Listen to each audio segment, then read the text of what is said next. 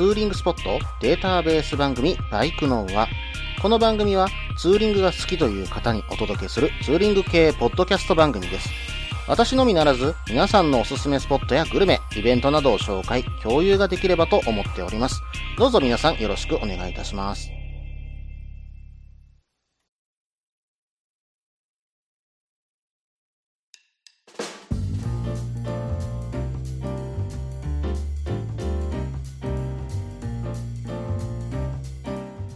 始まりました。バイクのは第92回ですね。お相手はいつも通り忍者650に乗るタククロです。どうぞよろしくお願いいたします。ということでね、12月ももう終盤かな。これが年内最後の放送になるかと思います。うん、ただ最近は、まあ、この12月入ってから、まあ、11月もそうだったかな。ちょっとね、私の方が仕事かなり忙しくてですね。うん、まあ土曜日も今仕事がある状況がね、続いたりしてたんで、ツーリングあまり行けてないんですよ。でもその中でもね、なんとか時間をとって、まあ1日に2時間か3時間ぐらい取れれば、なんとかね、ツーリングの方に出かけているといった次第です。そうなってくると、私の住んでいる、まあ、尼崎市なんですけども、私、尼崎の中でもかなり北の方に住んでいます。で、そこから、うん、お散歩コースという風になってくると、北摂地域になってくるんですね。以前の放送で、うん、イータンさんからね、ご投稿いただいたあたり、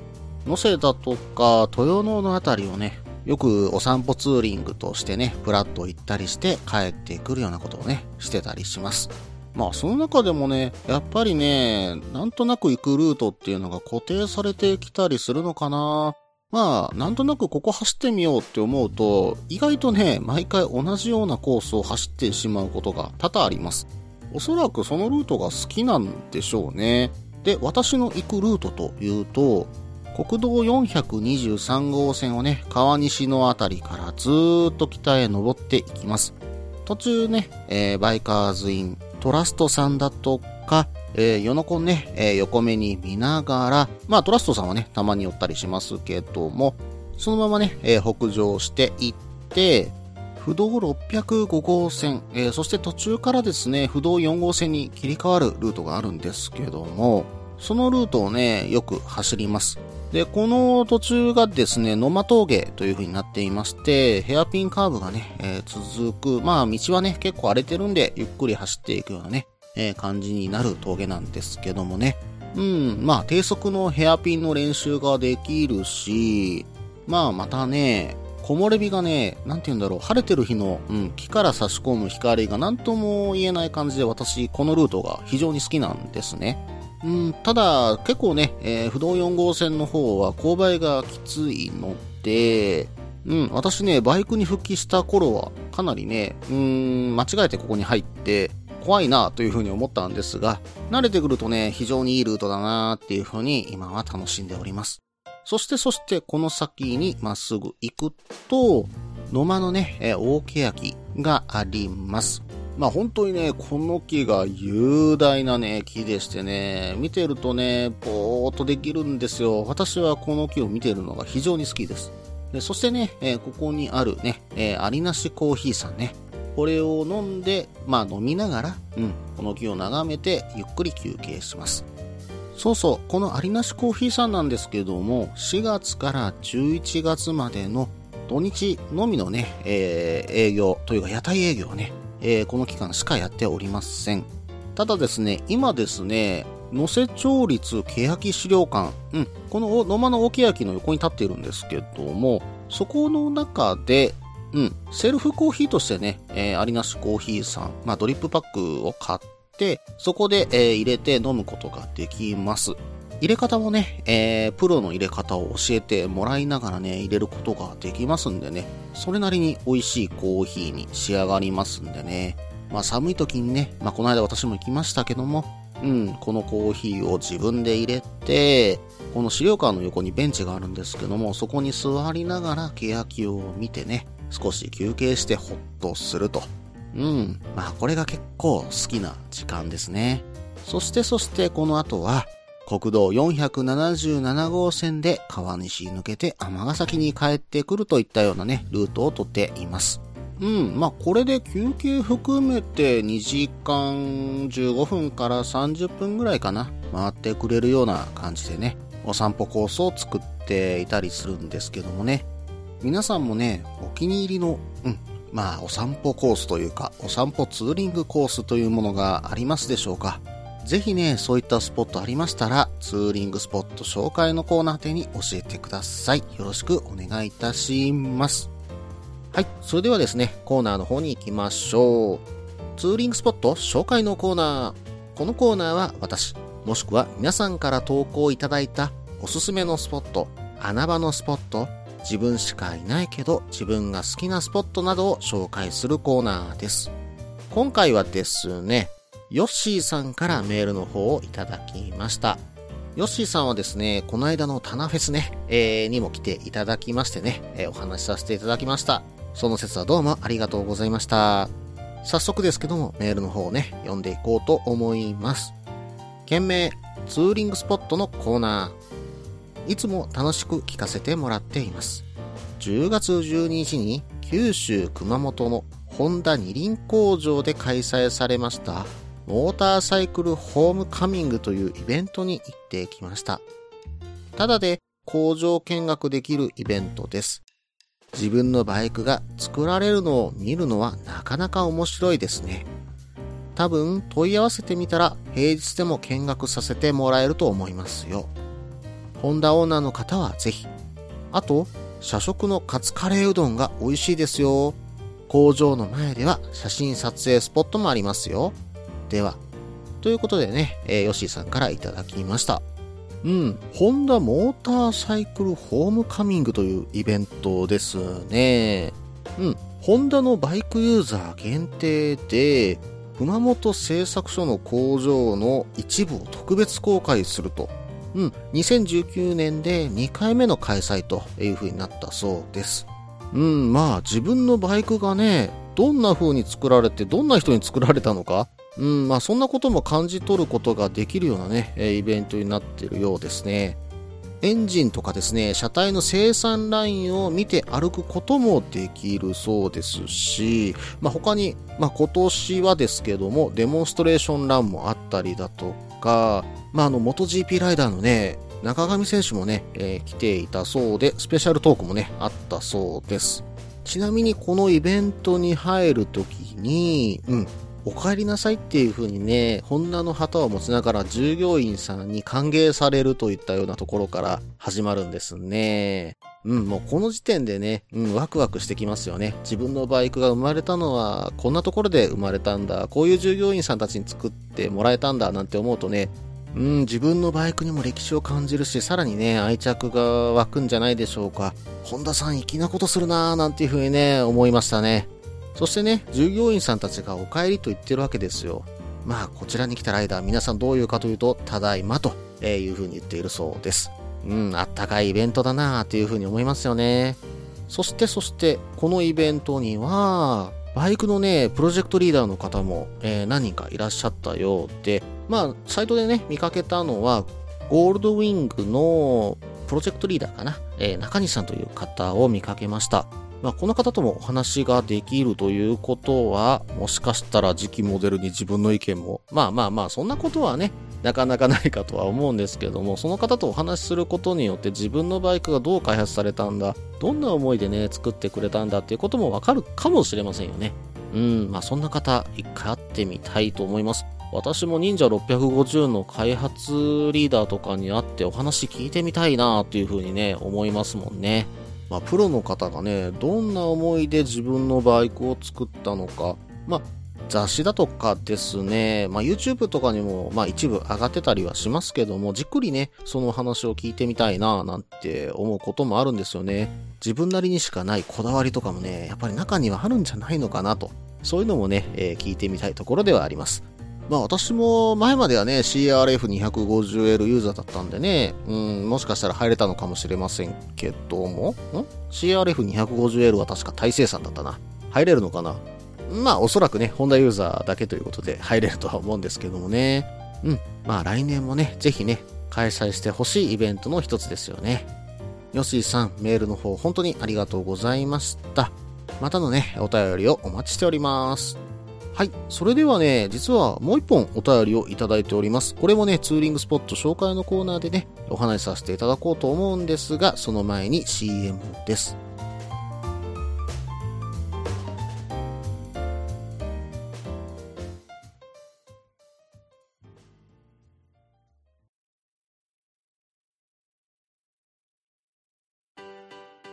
落ち着いて聞いてください。あなた EBR 症候群です。だって、だってお前ハヤボルトじゃんってもう私、ビュエルっていうアメ車乗ってますけど。なんか、無理やりいいこと言おうとして 忙しいあなたに心のパーキング。モトバラエティラジオ、グッドスピード。この番組は初心者には情報を、ベテランには懐かしさを。バイクトークを楽しみながら、バイクとライダーの社会的地位向上を目指す、バイクバラエティ番組です。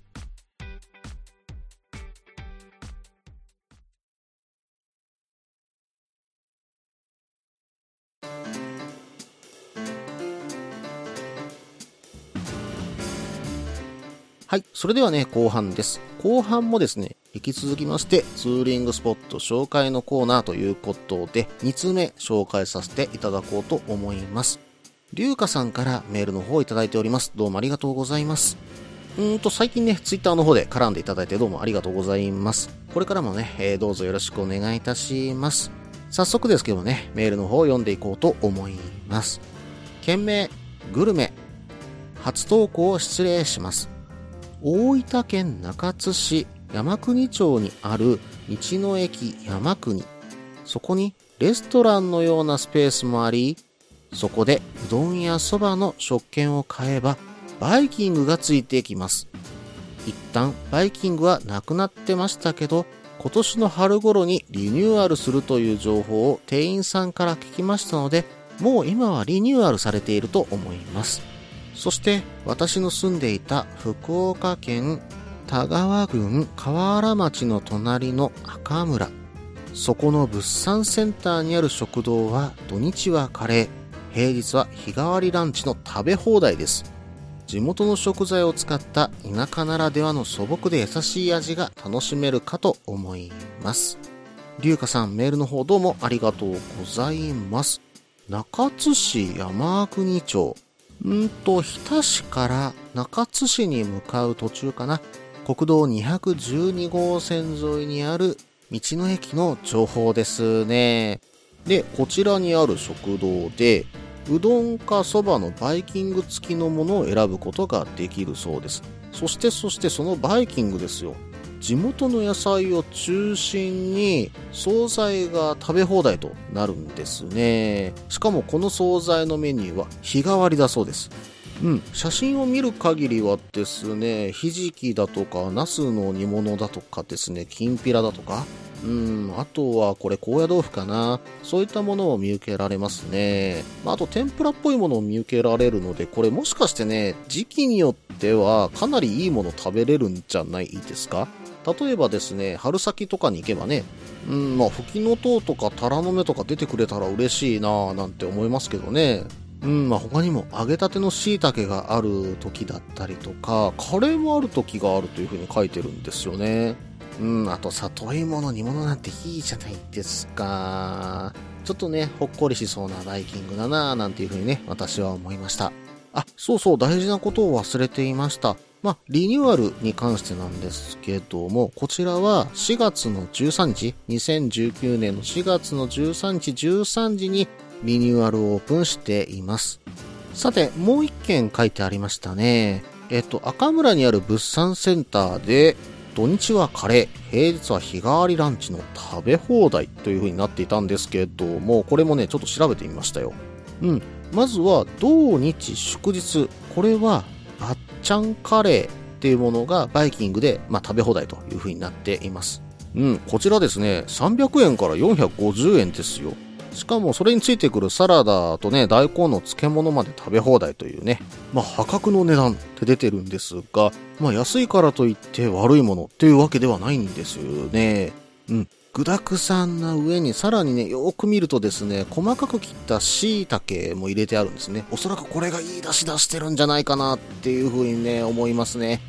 そして、そして漬物ですよ。これはね、地元のね、漬物名人の方がつけているそうで、かなりね、美味しいらしいんですよね。これはね、ちょっと食べてみたいと思います。まあ、あと平日のランチもね、気になるものがいっぱいです。この地元でね、採れたお野菜だとかを使ったね、ランチもね、食べれるそうなので、しかもそれも食べ放題ですよ。なかなかね、こんなとこないですよね。なんていうコスパだっていう風にね、思いました。近くにあるね、源氏井の森というね、えー場所があるんですが、そこの温泉に入ってから、こちらに来てご飯を食べるツーリングっていうのもいいかもしれませんね。そうそう、この源氏の森なんですけども、こちらでね、キャンプ場もあるそうなんで、泊まっていくのもいいかもしれませんね。あ、そうか。大分県ですもんね。えーこの辺りとなると、いろいろと温泉もいっぱいあるんじゃないでしょうか。でね、えー山間部の綺麗な街だと思うので、うん、湯巡りをしながら、うん、ここにたどり着いて、ゆっくりランチを食べるというのもね、ありかもしれませんね。まあ、大分の温泉、山の中にあるのもなかなかね、いいところあったんですよ。うん、家族風呂、人、梅の湯さんっていうところもね、あって、私一回寄らせてもらったんですけども、ここがですね、貸し切り風呂だけを提供する温泉なんですよ。しかも、全室渓谷を眺めながら入れる源泉かけ流しの岩風呂なんですね。ちょっとね、レトロ感があるんですけども、まだね、その風情がいい感じ。なんだろう。うーん、昭和の、まあ、初期とか大正時代に戻ったようなね、えーそんな感覚を感じながら入ることのできるようなね、温泉でした。しかもね、これ入ってからお湯を入れるシステムなので、必ず一番風呂に入れるっていうね、特典付きなんですよ。もう一回ここ行きたいなちょっとね、ゆっくり入りに行きたいななんていう風に思っています。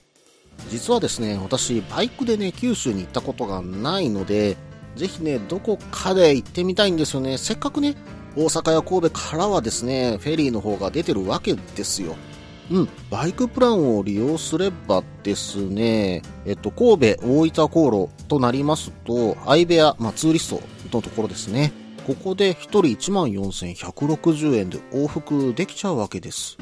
うん。まあ、スタンダードのね、うん、個室を取ったとしてもですよ、19,660円ですよ。まあ、2万円あればね、うん、個室で往復できちゃうわけですよね。うん、まあ、これって結構安いんじゃないですか？うん、旅費と、まあ、ホテルね、これを両方使ってこの値段ですよ。1泊1万円いかないわけですからね。しかもぐっすり寝て、次の日朝から九州1日満喫して、で、帰りもまたフェリーでぐっすり寝れる。うん、まあビジネスホテルの一室みたいな感じでね、ぐっすり寝れればね、うん、無理なくね、九州をゆっくり満喫できるんじゃないでしょうか。私もこれ一回行ってみたいな。まあさすがにね、相部屋はね、うん、まあ相部屋というかあのツーリストのプランだと、さすがに、うん、疲れが取れないんじゃないかなというふうに思います。できれば、まあ一室借りてね、行ってみたいななんて思うんですけどもね。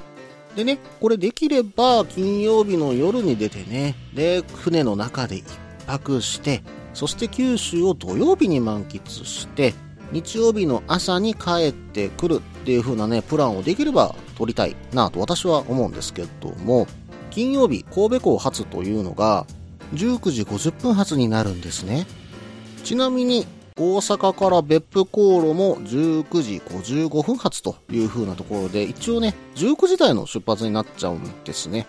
そうするとですね、お仕事が終わる時間帯、例えば17時、もしくは18時ぐらいですかね。で、終わって一回家に帰ってバイクを準備して港に行くとなると、意外と時間が足らないというふうに思うんですね。うん、実際ですね、出港の30分前に行かないといけないわけですよ。そうなると、神戸港発は19時20分にはね、乗り場にいないといけないので、例えば私の場合ですと、まあ定時が一応17時なので、17時に終わったとして家に向かいます。家に向かうと大体30分ぐらいかかるので、まあしかもね、えー電車のタイミングと合わせておそらく家に着くのが、うん、どれだけ早かったとしても17時40分から45分ぐらいになります。で、そこから出発となると、まあ準備いろいろとして出るとなると、どんだけ早くても6時から6時10分ぐらいかな。そしてそして、その出発時刻がまあ6時10分ぐらいになったとして、ここから六甲アイランドの神戸港まで向かおうとすると約50分。ところがですね、この時間帯、渋滞も考慮しなきゃいけないので、おそらく1時間以上かかっちゃうんですよ。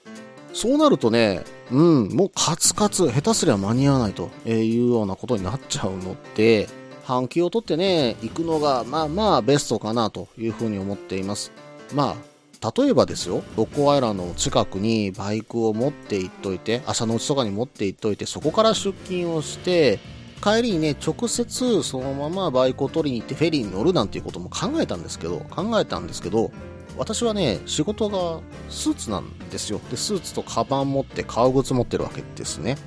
うん、それ持ってさすがにフェリーに乗りたいとは思わないなと いうふうに思っちゃいましたんで、まあ行くなら半休取っていく感じかなというふうに思っています。まあその後ね、着いたら阿蘇の方を回ったりだとか、まあ九十高原か先に入っていくのは、その方を回ったり、そしてその後からね、北の方に登っていって、うん、今回紹介していただいたスポットにね、回っていけたらいいなぁなんていうふうに思うんですけどもね。うん、来年はどこかでこれを達成したいなというふうに思っております。りゅうかさん、メールの方本当にありがとうございました。んと、今バイクもう納車されたのかな？ツイッターの方でね、うん、バイクを購入したというふうには見ていたんですけども、うん、まあこれが放送される頃には納車されているのかな？うん、初めて行ったツーリングスポットとかね、えー送ってもらえたら嬉しいと思っております。まあ、彼氏さんともどもね、えーぜひともね、今後ともよろしくお願いいたします。以上、ツーリングスポット紹介のコーナーでした。引き続きましてエンディングですけども、その前に CM です。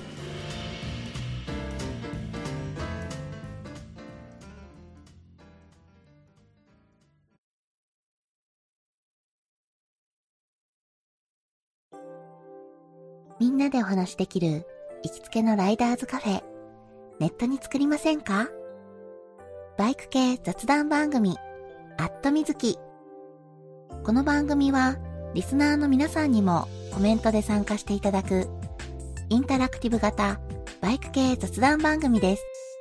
近況やお題から始まった話が、どんな話につながるのかは、参加する皆さん次第。アットみずきは毎週木曜日、21時からツイキャスにて放送中。番組の詳細は、アットみずきと入力して、ウェブで検索。皆さんとお話しできるのを楽しみにお待ちしています。